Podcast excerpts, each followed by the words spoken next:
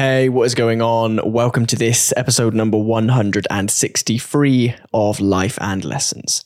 This week, you're going to hear a conversation I had with Danny Buck. Danny is the founder of BrandBuildr, home to brands including Circulr, Honu, and CRAFTD London, with annual revenues somewhere close to 20 million pounds. But it hasn't always been this way. Danny's 15 year story is one of twists and turns with conflict, pressure, introspection, and incredible upsides, all part of how he arrived where he is today. Over the next hour, you're going to learn how Danny went from effectively being broke to running highly profitable multi million pound brands, what Danny thinks people get wrong about him, the realities of happiness, and how it's often the simple things which are the most important, and exactly what Danny would do if he had to start a brand new business today with just £1,000. I really enjoyed this conversation. Danny is somebody who I've watched from afar for many years. So having the chance to sit down with him and put to him some of the questions I've always wondered about, have a chat, just speak about things I find interesting was great. I really enjoyed this one and I think you will as well. Before we get into it, just two very quick things to say. Firstly, I finally got around to launching the JustGiving for the Cardiff Half Marathon, which I'm running in October for the Alzheimer's Society.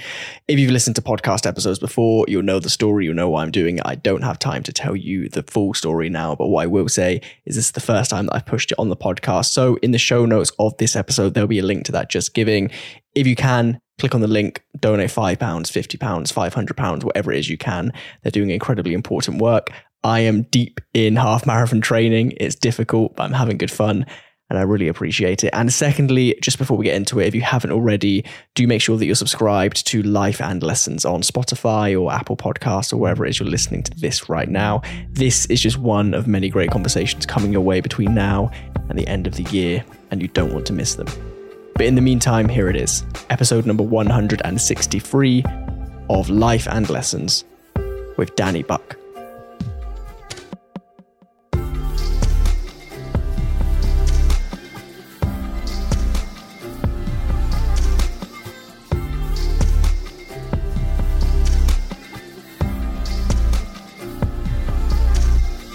So, Danny Buck, thank you for being here.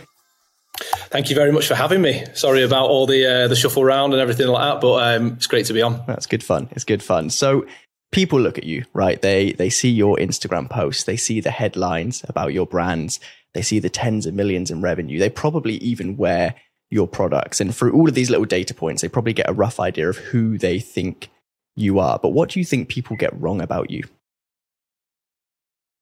Wow, straight in there with the, the emotional questions uh, or psychological questions. What do I think they get wrong? Uh, I think people think I'm, i can be a bit superficial. Actually, sometimes I've heard uh, or seen in the in the comments. Um, but the truth is, I don't I don't spend money on uh, Ferraris. Um, the only thing I really splash out on is travel. I love I love travel. That's all I all I wanted. I crafted a life for myself where I could if I if I feel like going away, I can go away. If I feel like visiting the Maldives, I'll go to the Maldives. Well, people think that is um, me showing off sometimes, but that's not me showing off. That's that is just the fruits of my labor. That's what I wanted. This is the life that I wanted. I've, I've made it. I've created a culture in in work uh, that people ha- can do the same thing if they want. If they want to leave and go on a, a three week holiday, they can as long as the work gets done. There's no there's no requirements to be in a, in a, a certain space, especially with video technology and things like that now. So I think maybe maybe that would be a point, but as um, well, uh, uh, people won't know this yet, but I've not heard these questions before, so that's just hit me with um, want to uh, throw me at the back of my chair. So there's, there's a Thank reason you. I asked this, right? I know that we, I normally start off lightly and I'm like, oh, tell me about your story. But the reason I wanted to start there is because I'll be honest with you. I think that perhaps I was guilty of misreading you slightly until I went into this big research project of working out what to speak about today, right? I didn't quite realize how long the journey has been for you to get to this point, just how many twists and turns there were and frankly, just how much of a struggle it sounds like it has been over the past 15 or so years just to get to this point where those Instagram posts exist. So perhaps you can take me back. How did we get to this point here? Um, 22, left uni, um, got a job, um, expected um, because I had a degree. I thought I was going to get a high salary. I, I didn't. Um, I got a, a, customer support job, um, very junior, very basic, uh, entry level. And the company which hired me, long story short, I basically went through a, range of motions, um, went from customer support onto sales, and then um, was in charge of a whole department and then decided I was going to leave. Um, another person in that department said they would like to leave with me to start this business, this agency, our own marketing agency. Uh, and the directors of that company said, um, do you want to buy it from us? So I was 22 at this, so 21 when I got the job, sorry, 22 when I, um, when I left. And, um, and we said, great, okay, what, what is it? And they wanted a six figure sum. So we're like, we don't have six figures. I'm just out of university. So we shuffled around. We got um, some um, some funding. We got uh, a loan from the bank. We got a loan from a special investment fund from Europe. This all required loads of business plans, all these sorts of stuff, which is just obviously wrong because you, you can't think five years in advance. Um, so we did all these things anyway, and then got um, got this cash together. But the smart thing that we did was we um, we did a deal with them to pay them over two years. So what that allowed us to do is we had the cash in the bank to build the business, but we also got um, we got paid um, through retainers and stuff through the marketing company. So we had cash flow, we had capital cash flow, and we could um, we could repay this company for the the acquisition. So I learned a lot that year. 20, 22, 23, learned so much about business and way a, a billion times more than I did in my degree. Um, and then again, fast forwarding the agency, uh, it went from there was about three or four of us, I think, at the start, and then it went to 105, 110 staff, something like that, with um, a board and an operational board. Way too corporate, and uh, I had clients who you would have heard of, some fast fashion clients, um, and then some other clients which were massive, but no one had ever heard of them. One company doing two billion revenue, and no one had ever heard of them. They're like a finance company, and we were doing their digital digital strategies. Um, and some of these companies were doing massive numbers 20 million, 30 million turnover, and they had like 20 staff. And we had all this staff, and we were doing 4 million at the time. I was like, this, there's, there's a bigger world out here. I'm going to the same office every single day. I'm sick of doing the same thing. I want, I want to kind of break from the monotony.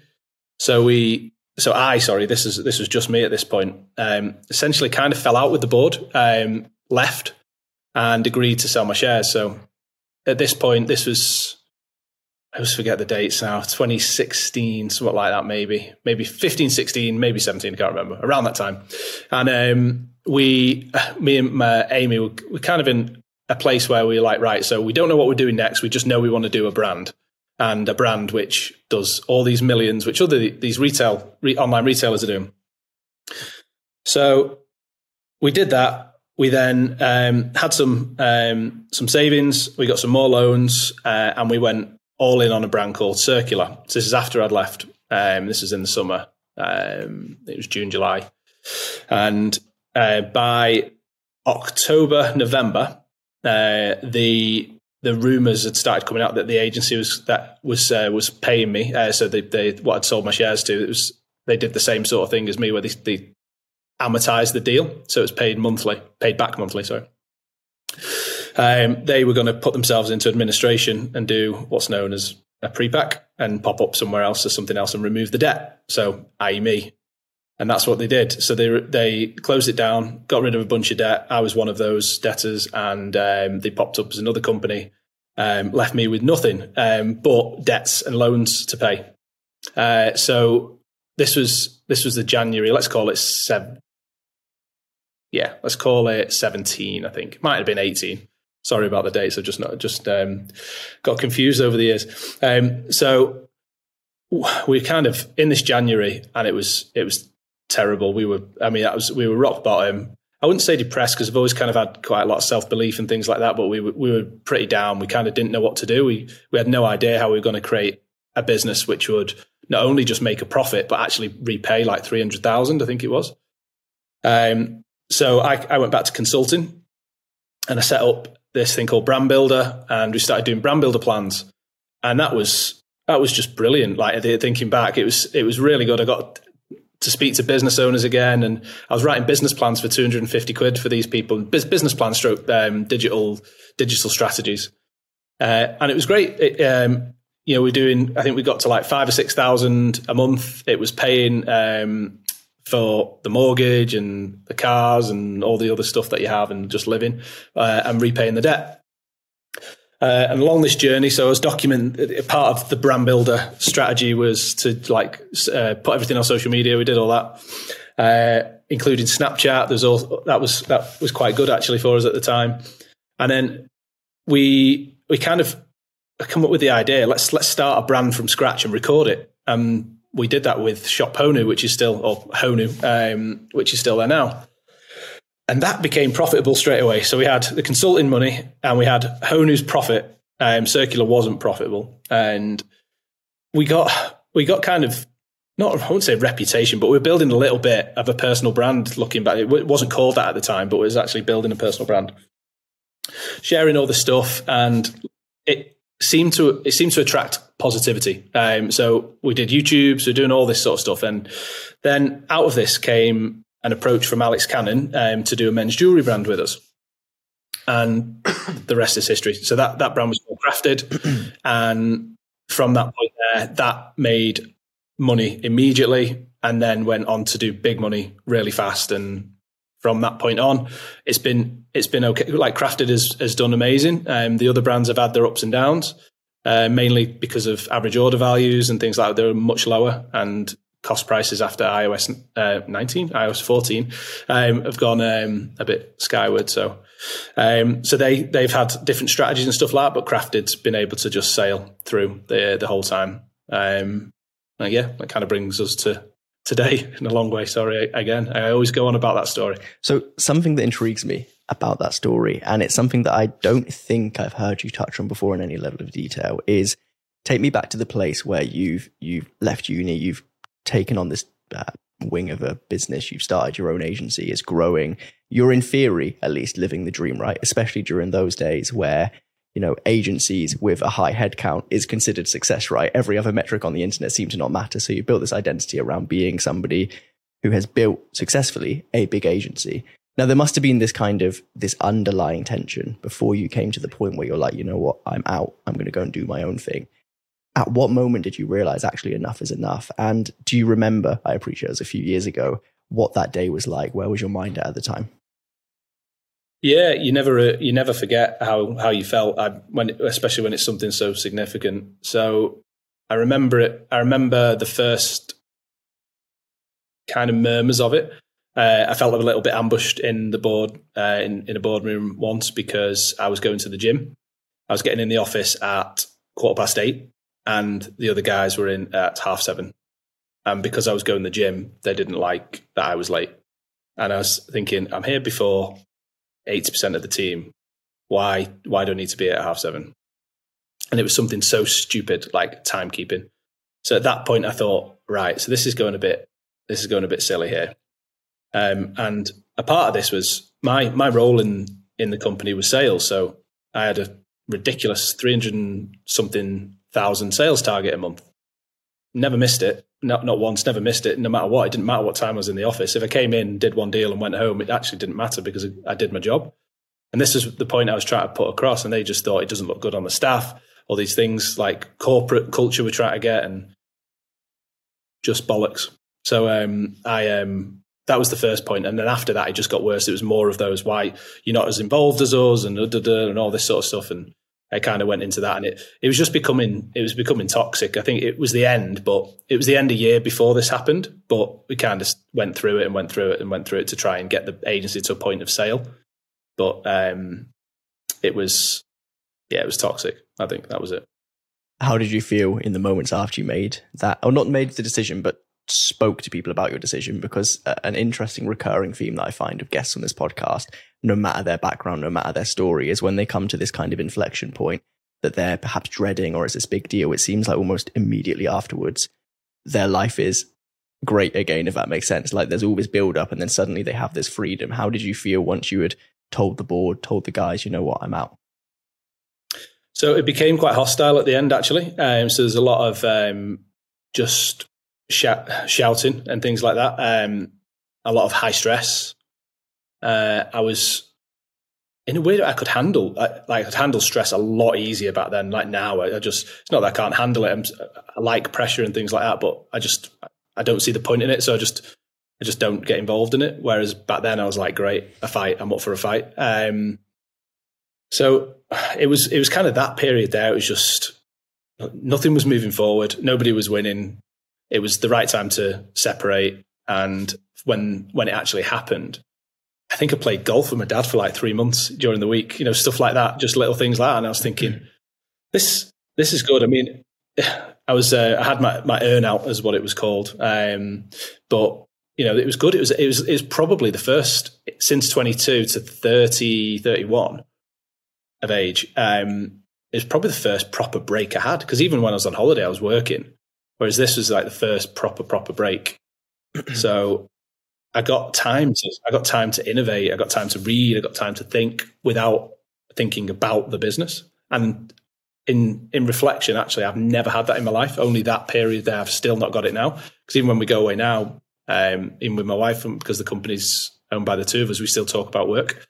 So I think the next that, that little that little break when there's there's no work, you know, if you can be fortunate enough to have cash, um, is actually a, a, a luxury.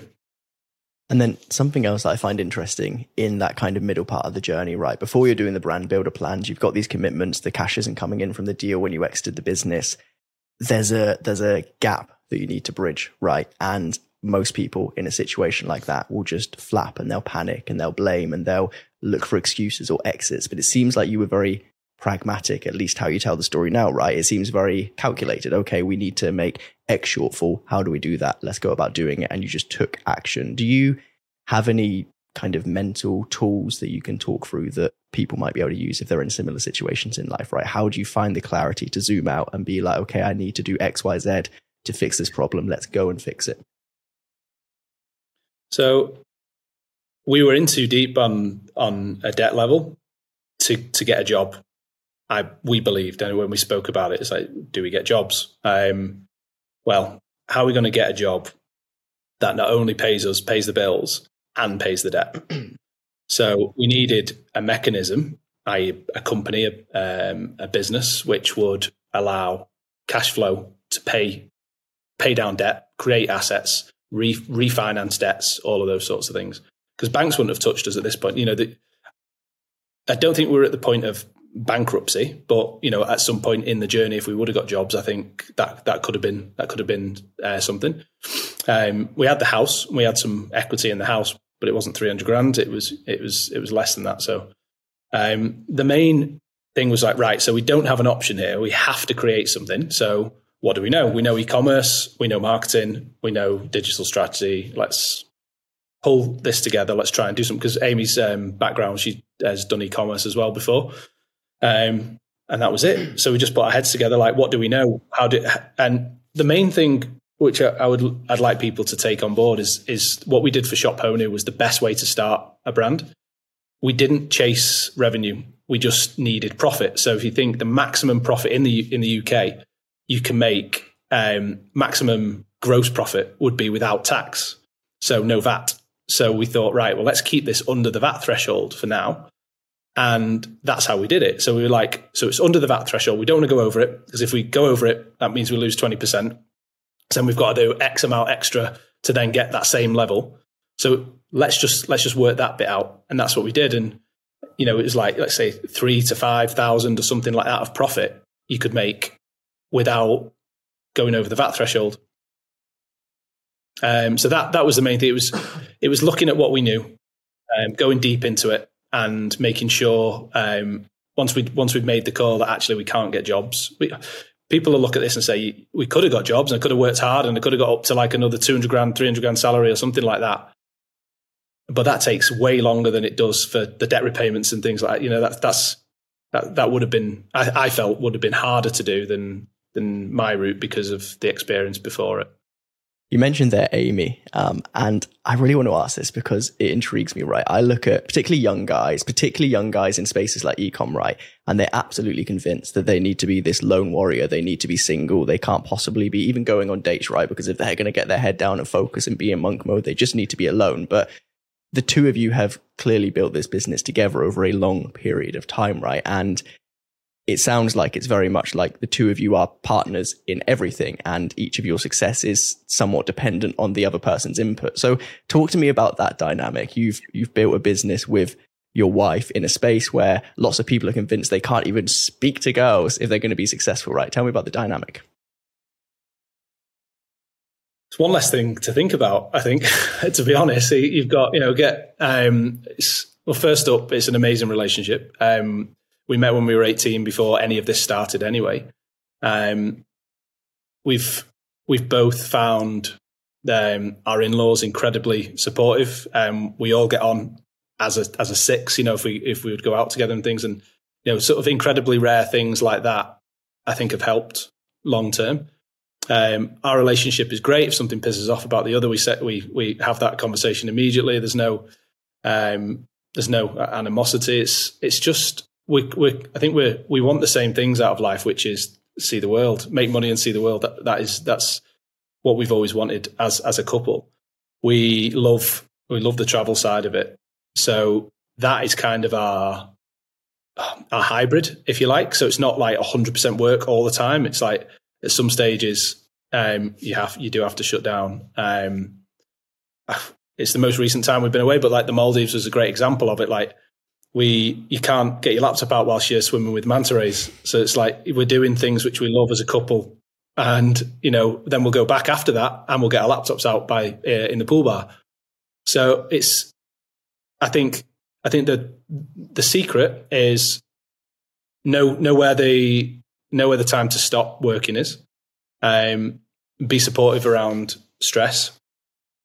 Be supportive um, um, around complacency, and and just I mean have downtime, have work time, but have downtime. And and to be honest, like we do, like I'll go I'll go places in the week, and she'll go place separate places in the week, and we'll meet up and we'll we'll still do normal couple things and ask about how the day went.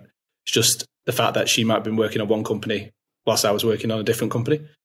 Um, but yeah, we do. You know, we just we have our, our regular um, boring things, which are our luxuries, which make us happy. Coffee together in the morning, glass of wine at night, going out for meals, all that sort of stuff. So, I just think once you once you understand what makes you happy as a couple, not just individual, do them more, and um, and then I think be supportive in in times of um, when when the other's character trait can um, can kind of go off, especially with me and things like that. So, yeah, I think that's it.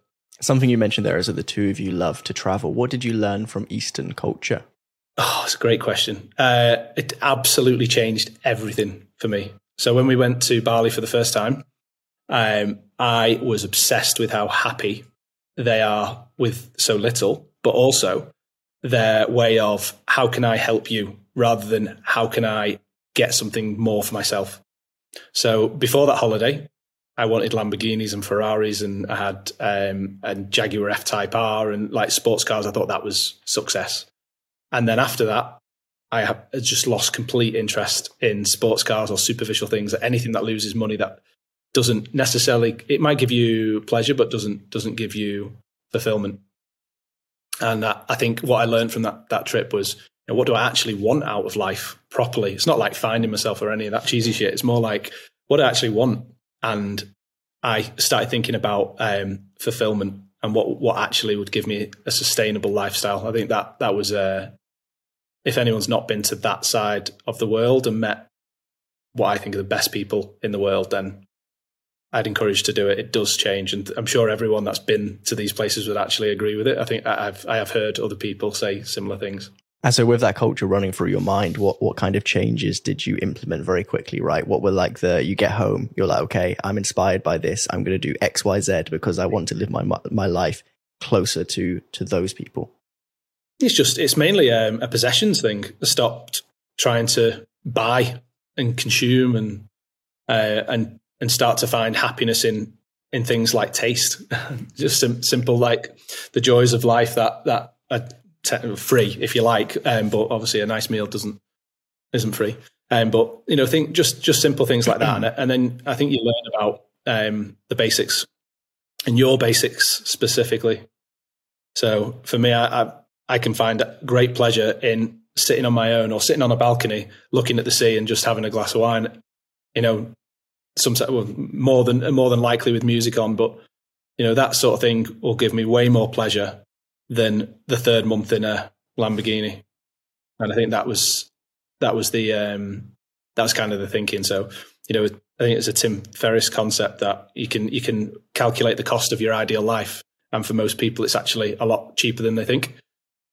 and that um, that was it. Um, but building um, is, is is still a is still a big thing for me. I, I love growth and I love make making sure things are moving forward. So when when I'm going backwards, I, I have to. I think that's probably still the capital capitalist in me or the uh, the Western in me. Um, I still have to. I still have to build. I'm not just gonna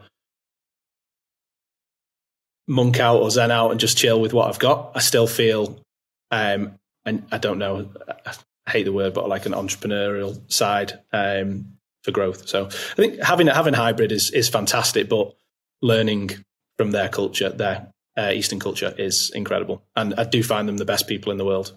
So correct me if these two points are entirely unrelated, but I know that you were building a new house and then the two of you have now moved back into the apartment. So you've almost scaled back, right? You've realized, like you touched on in your answer there, that there are certain things that can add to your happiness that are material and there are certain things that can't. You tweeted a few days ago that there is a short story that you'll tell one day regarding the new build, the house and all of that. is is now the time for the short story? What's the story there?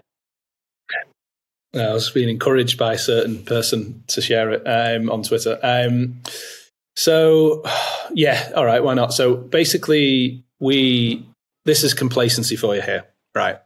Had a fourth, I think it was a fourth year. Yes, a fourth year of CRAFTD, doing incredible numbers, which changed our life, changed mine and Alex and Amy's, and I'm sure Alex's family's lives, and my parents' lives. My dad got a season ticket, so it changed everybody's lives, and we we got to the point where it was repeatable. Um, and the way that we set the company up, we we don't um, pay ourselves massive wages. It's through distributions and uh, and then we do investments. So I have a, a large offshore wine collection.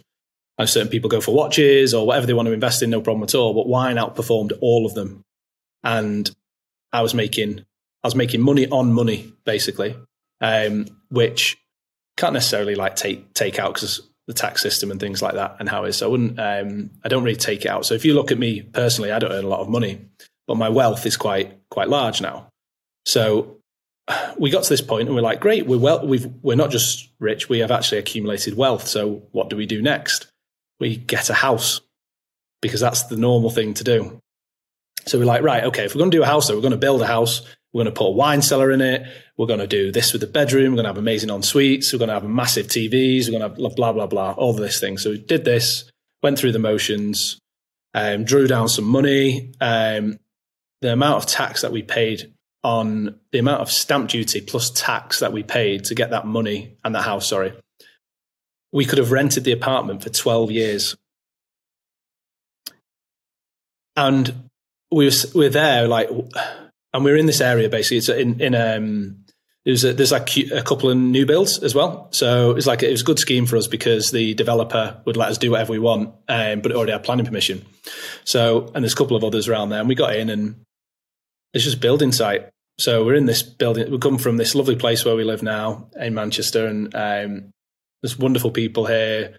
Great mix, actors, um, footballers, all of this. Like it's probably the best place I think to live in the north. And we left there and we went to a country, uh, the country.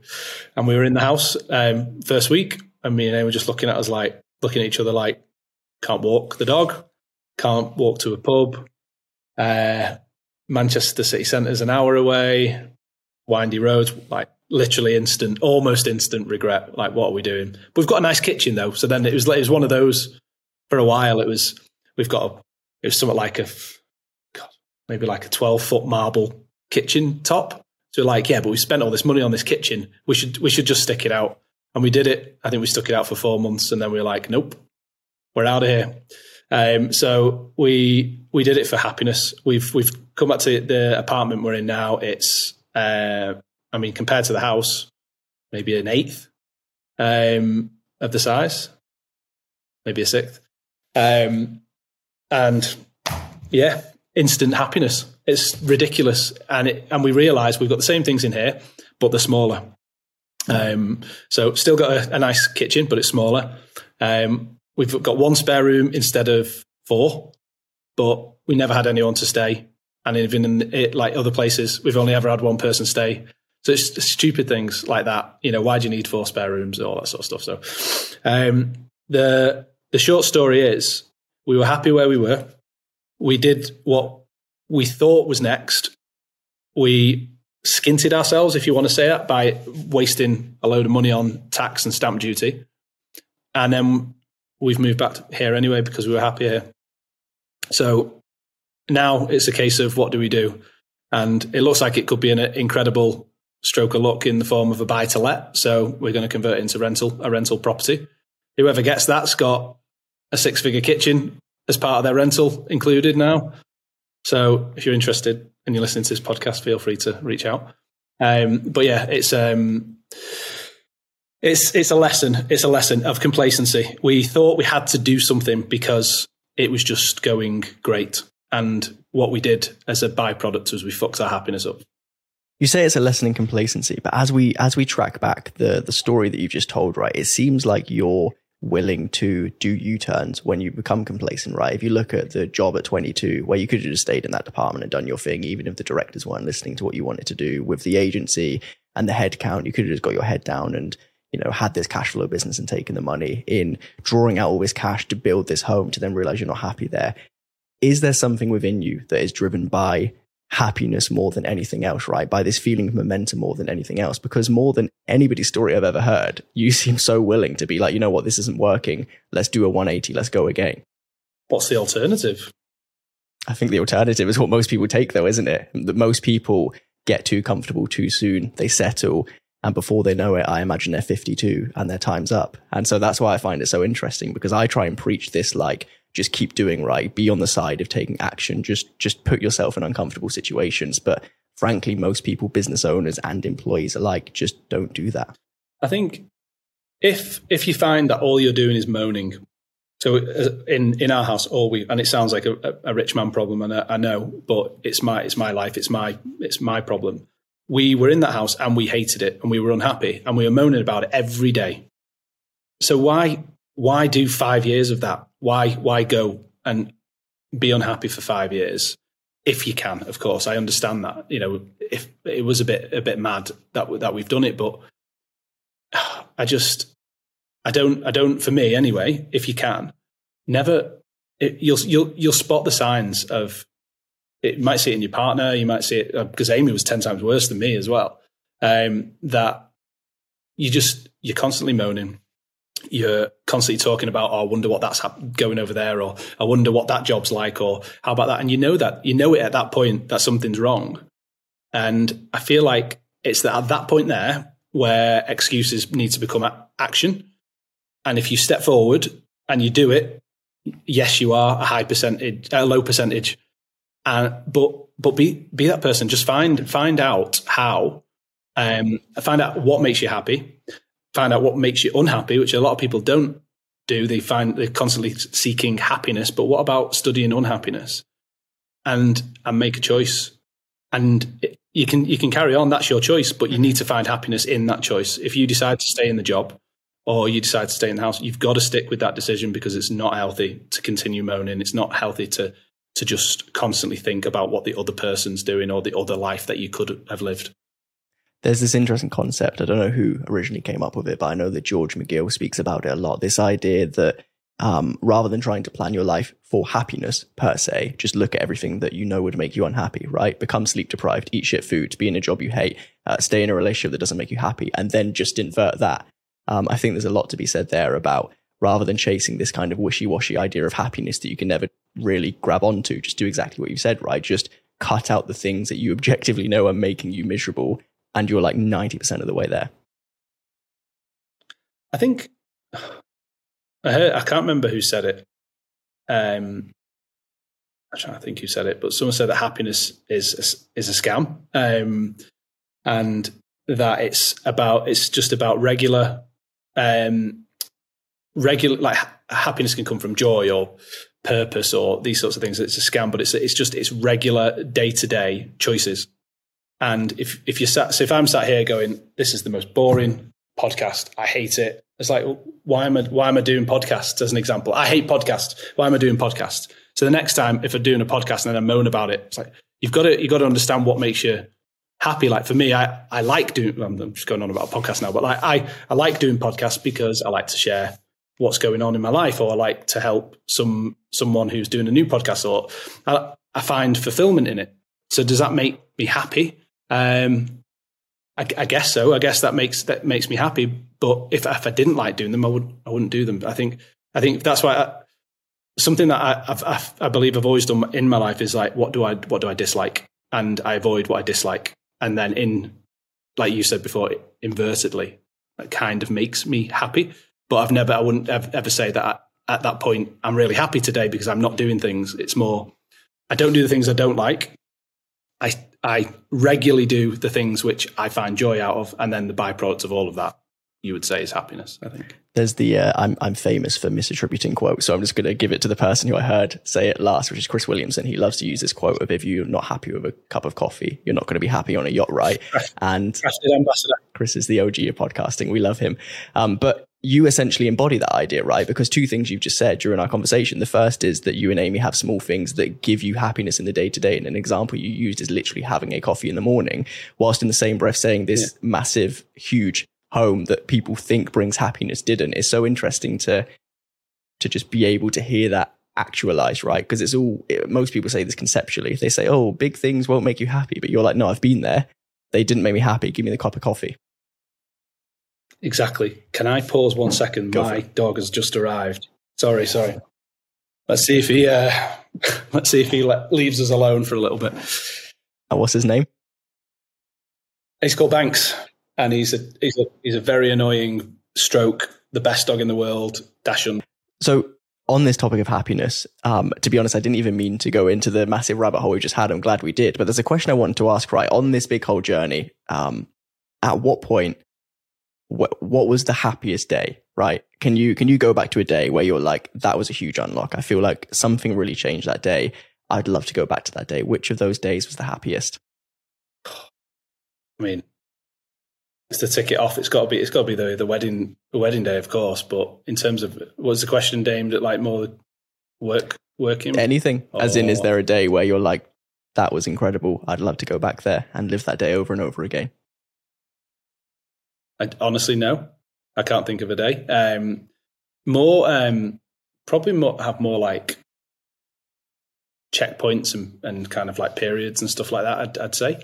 Um, twi- in a w- real weird way, and this is this is this is not great, but like um, lockdown, the first lockdown was amazing period for for us. That was when I think craft CRAFTD sales like times 10 in a month.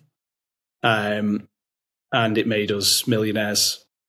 Um, just one June, I think some one, one May, I think it was, it was May. Yeah. May. Um, and at that point there, that was the, that was, that was incredible. I think that's pro- probably a highlight. Yeah. Cause we had, um, small, small team. We all celebrated together. We all like, we knew it was coming, like that we were going to hit this particular um, one million month, I think it was. And we all got cigars and whiskey and all just sat round on um, on Zoom and all like cheers about all the hard work and stuff. And it was just that was that was cool. That was that was a really cool time. I think the the the company then because that kind of that kind of built the company culture in a weird way. It was all uh, remote like that, and it showed that we could do it whilst in lockdown, which means out of lockdown we can still run a company uh, and that still lives on today. So probably that that that that time there, first lockdown, that was brilliant. Um, and then we had a couple of we had like a I think in twenty one was it twenty one? We had um, we had a period of just win after win after win. So like we just we had like a great sales month. We got featured in the Sunday Times. We did a billboard that we got on Sky News, and um, I did a BBC interview. Um, we just like we had this period it was 21 where things were just going like perfect. Um, and yeah i think i think just that like i say it's probably like those sorts of checkpoints are just areas i think rather than specific days. Because i don't know about you but i don't really feel like i have like a really happy day and then a not so happy day. I kind of have like times i think. So like i'd have like a two week kind of burnout where i'm like i'm done in and i'm training hard and i'm knackered and all of those. I'm just like, and Amy will be like, "You've been moaning a lot last week," or something like that, and it'd be like, "Yeah, I don't feel very motivated at the moment." Yeah, and it'd be one of them. It'd be like, like a week or something, I think, rather than a day. A friend of mine, Peter Watson, speaks about this idea um, that when you run a business, it's almost like you go through all of the shit, scary situations once and they're terrifying. You go through all of the amazing ups once and they're incredible. But then after that, you just kind of sit in the middle, right? The good balances out the bad. You realize that every day has, like, for example, yesterday we got some news that wasn't ideal, but then straight away afterwards, I went out and I ran my first 5K, right? And those two things seem so disconnected, but they mean that the day was fairly neutral. And finding a way to find your way through that in as much as you're staying balanced, I think is the trick far more than trying to have day after day be incredible. Yep. Yeah, because when you don't have, you have a day where it's not incredible, you think it's a bad day. Exactly. When in fact it was actually it was a better day than two years ago. And that's the other thing. This is interesting actually. Do you find yourself struggling to keep the perspective of how far you've come so quickly in as much as if there's I don't know what your day to day looks like, right? But you click onto Shopify and you're having a month that's like in the red compared to a few months ago but it's like 500% higher than it was two years ago. Are you able to still keep that perspective of, okay, yes, I still want to keep high standards. I still want to push forward, but I need to remember that we've come an incredibly long way. Always push for growth. I have uh, that, that for me is probably my best and worst quality. I, I hate going backwards. My, um, my football team of choices, Man United, I watched them growing up as a kid. Um, we won everything. Alex Ferguson's mentality was attack, he would every now and again he would know when to slow down he'd know when to put five midfielders on and one striker. But is is all in all, he won games with worse players in the opposition because they went they went for it. And I feel that for me is something I'll never ever ever stop doing until I'm removed as CEO. Anyway. So I've got two questions I want to end on. Um, the second is very introspective. I'm hoping that it will cause some deep thoughts. But the first, I think that there's going to be a cohort of people listening who wouldn't forgive me if I didn't ask this right, because given your position in the e-commerce space, you naturally attract lots of people who have an aspiration to build an e-commerce brand. And we all see the blueprints of how to do it wrong, right? It's buy a course off the internet and get some shit from Alibaba and put up some random page and just kind of hope for the best of a brand that's copying a brand that's already established. But let's say that everything's wiped out today and through some weird twist of fate, you have, I don't know, a thousand pounds in the bank and you and Amy need to begin again, right? You need to go really scrappy, but you need to do it properly, not listening to the courses, not listening to the bros on Twitter who don't know what they're talking about, but using everything that you've learned over the past decade plus. How would you go again? It's good.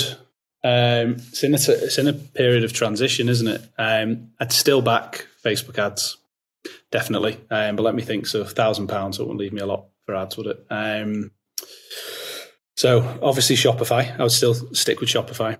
I would um, I would look so from a product perspective, I would start with small SKU count. Don't go 20 products. Don't do rings with loads of variants. Just go as, as small as you possibly can. CRAFTD started with two products. People don't know this. It was actually one product and two colors as well.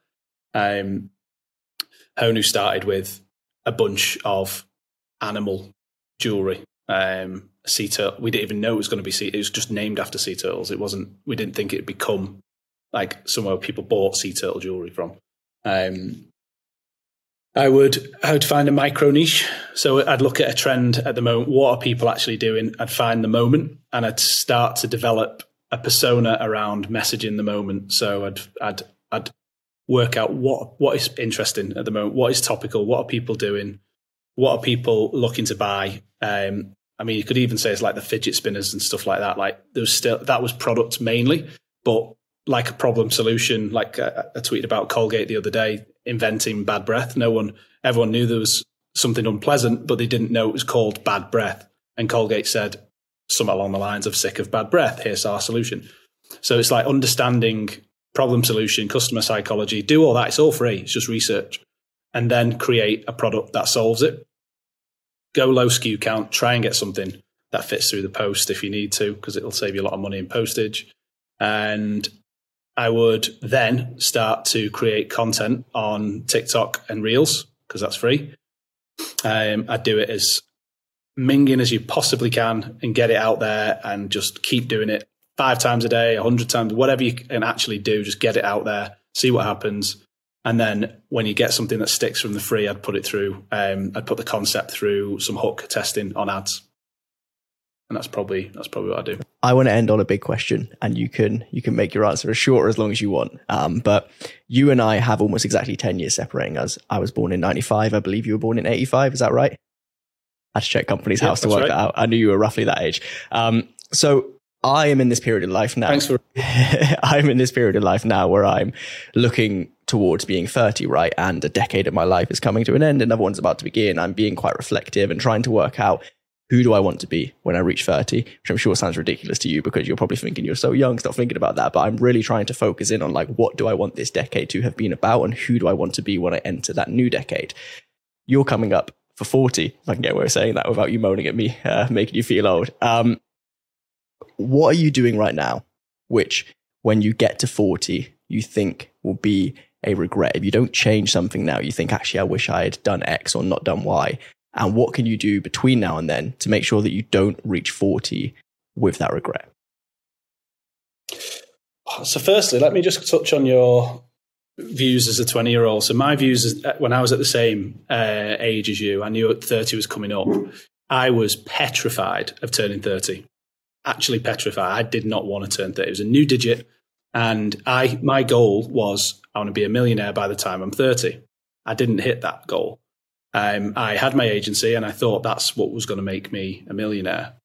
And if I'd sold it, that could have been possible. Um, but when I got to 30, I was sorry, when I was 29 and 364 days, we were off to, we went off to Dubai because I didn't want to, I didn't want to have a party. I didn't want to, I didn't feel successful and I wanted to hide.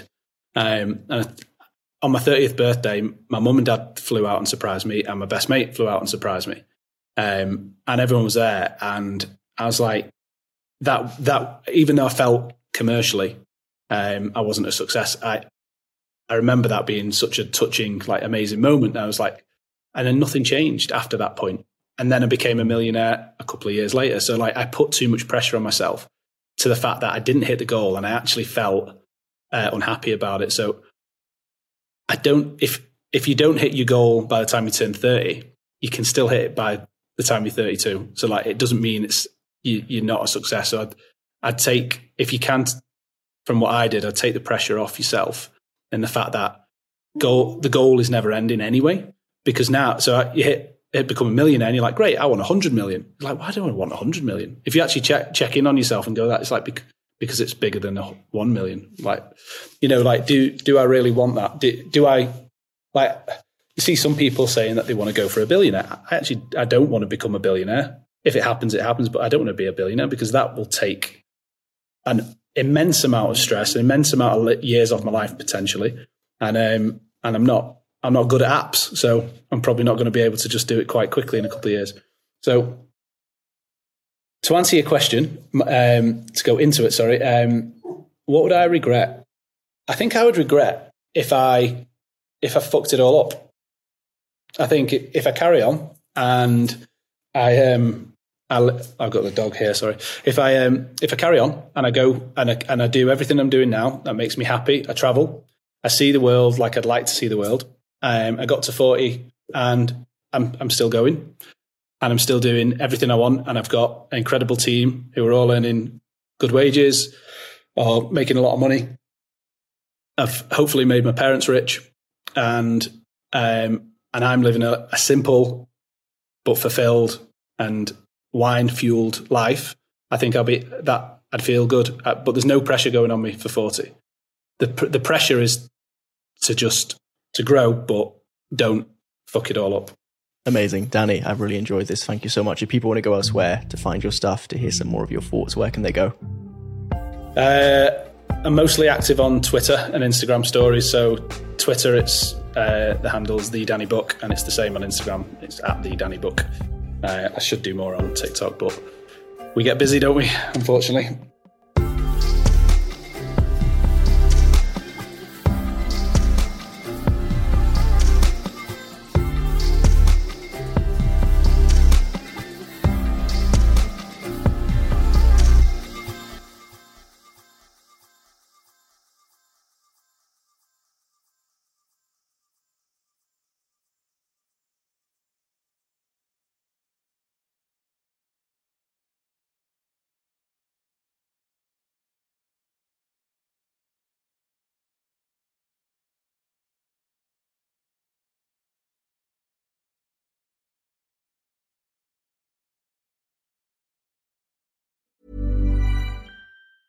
Mom deserves the best, and there's no better place to shop for Mother's Day than Whole Foods Market. They're your destination for unbeatable savings, from premium gifts to show-stopping flowers and irresistible desserts. Start by saving 33% with Prime on all body care and candles. Then get a 15-stem bunch of tulips for just $9.99 each with Prime. Round out Mom's menu with festive rosé, irresistible berry chantilly cake, and more special treats. Come celebrate Mother's Day at Whole Foods Market. Planning for your next trip? Elevate your travel style with Quince. Quince has all the jet setting essentials you'll want for your next getaway, like European linen, premium luggage options, buttery soft Italian leather bags, and so much more. And is all priced at 50 to 80% less than similar brands. Plus, Quince only works with factories that use safe and ethical manufacturing practices. Pack your bags with high-quality essentials you'll be wearing for vacations to come with Quince. Go to quince.com/pack for free shipping and 365-day returns. Imagine the softest sheets you've ever felt. Now imagine them getting even softer over time. That's what you'll feel with Boll and Branch's organic cotton sheets. In a recent customer survey, 96% replied that Boll and Branch sheets get softer with every wash. Start getting your best night's sleep in these sheets that get softer and softer for years to come. Try their sheets with a 30-night guarantee. Plus, get 15% off your first order at bollandbranch.com. Code BUTTERY. Exclusions apply. See site for details.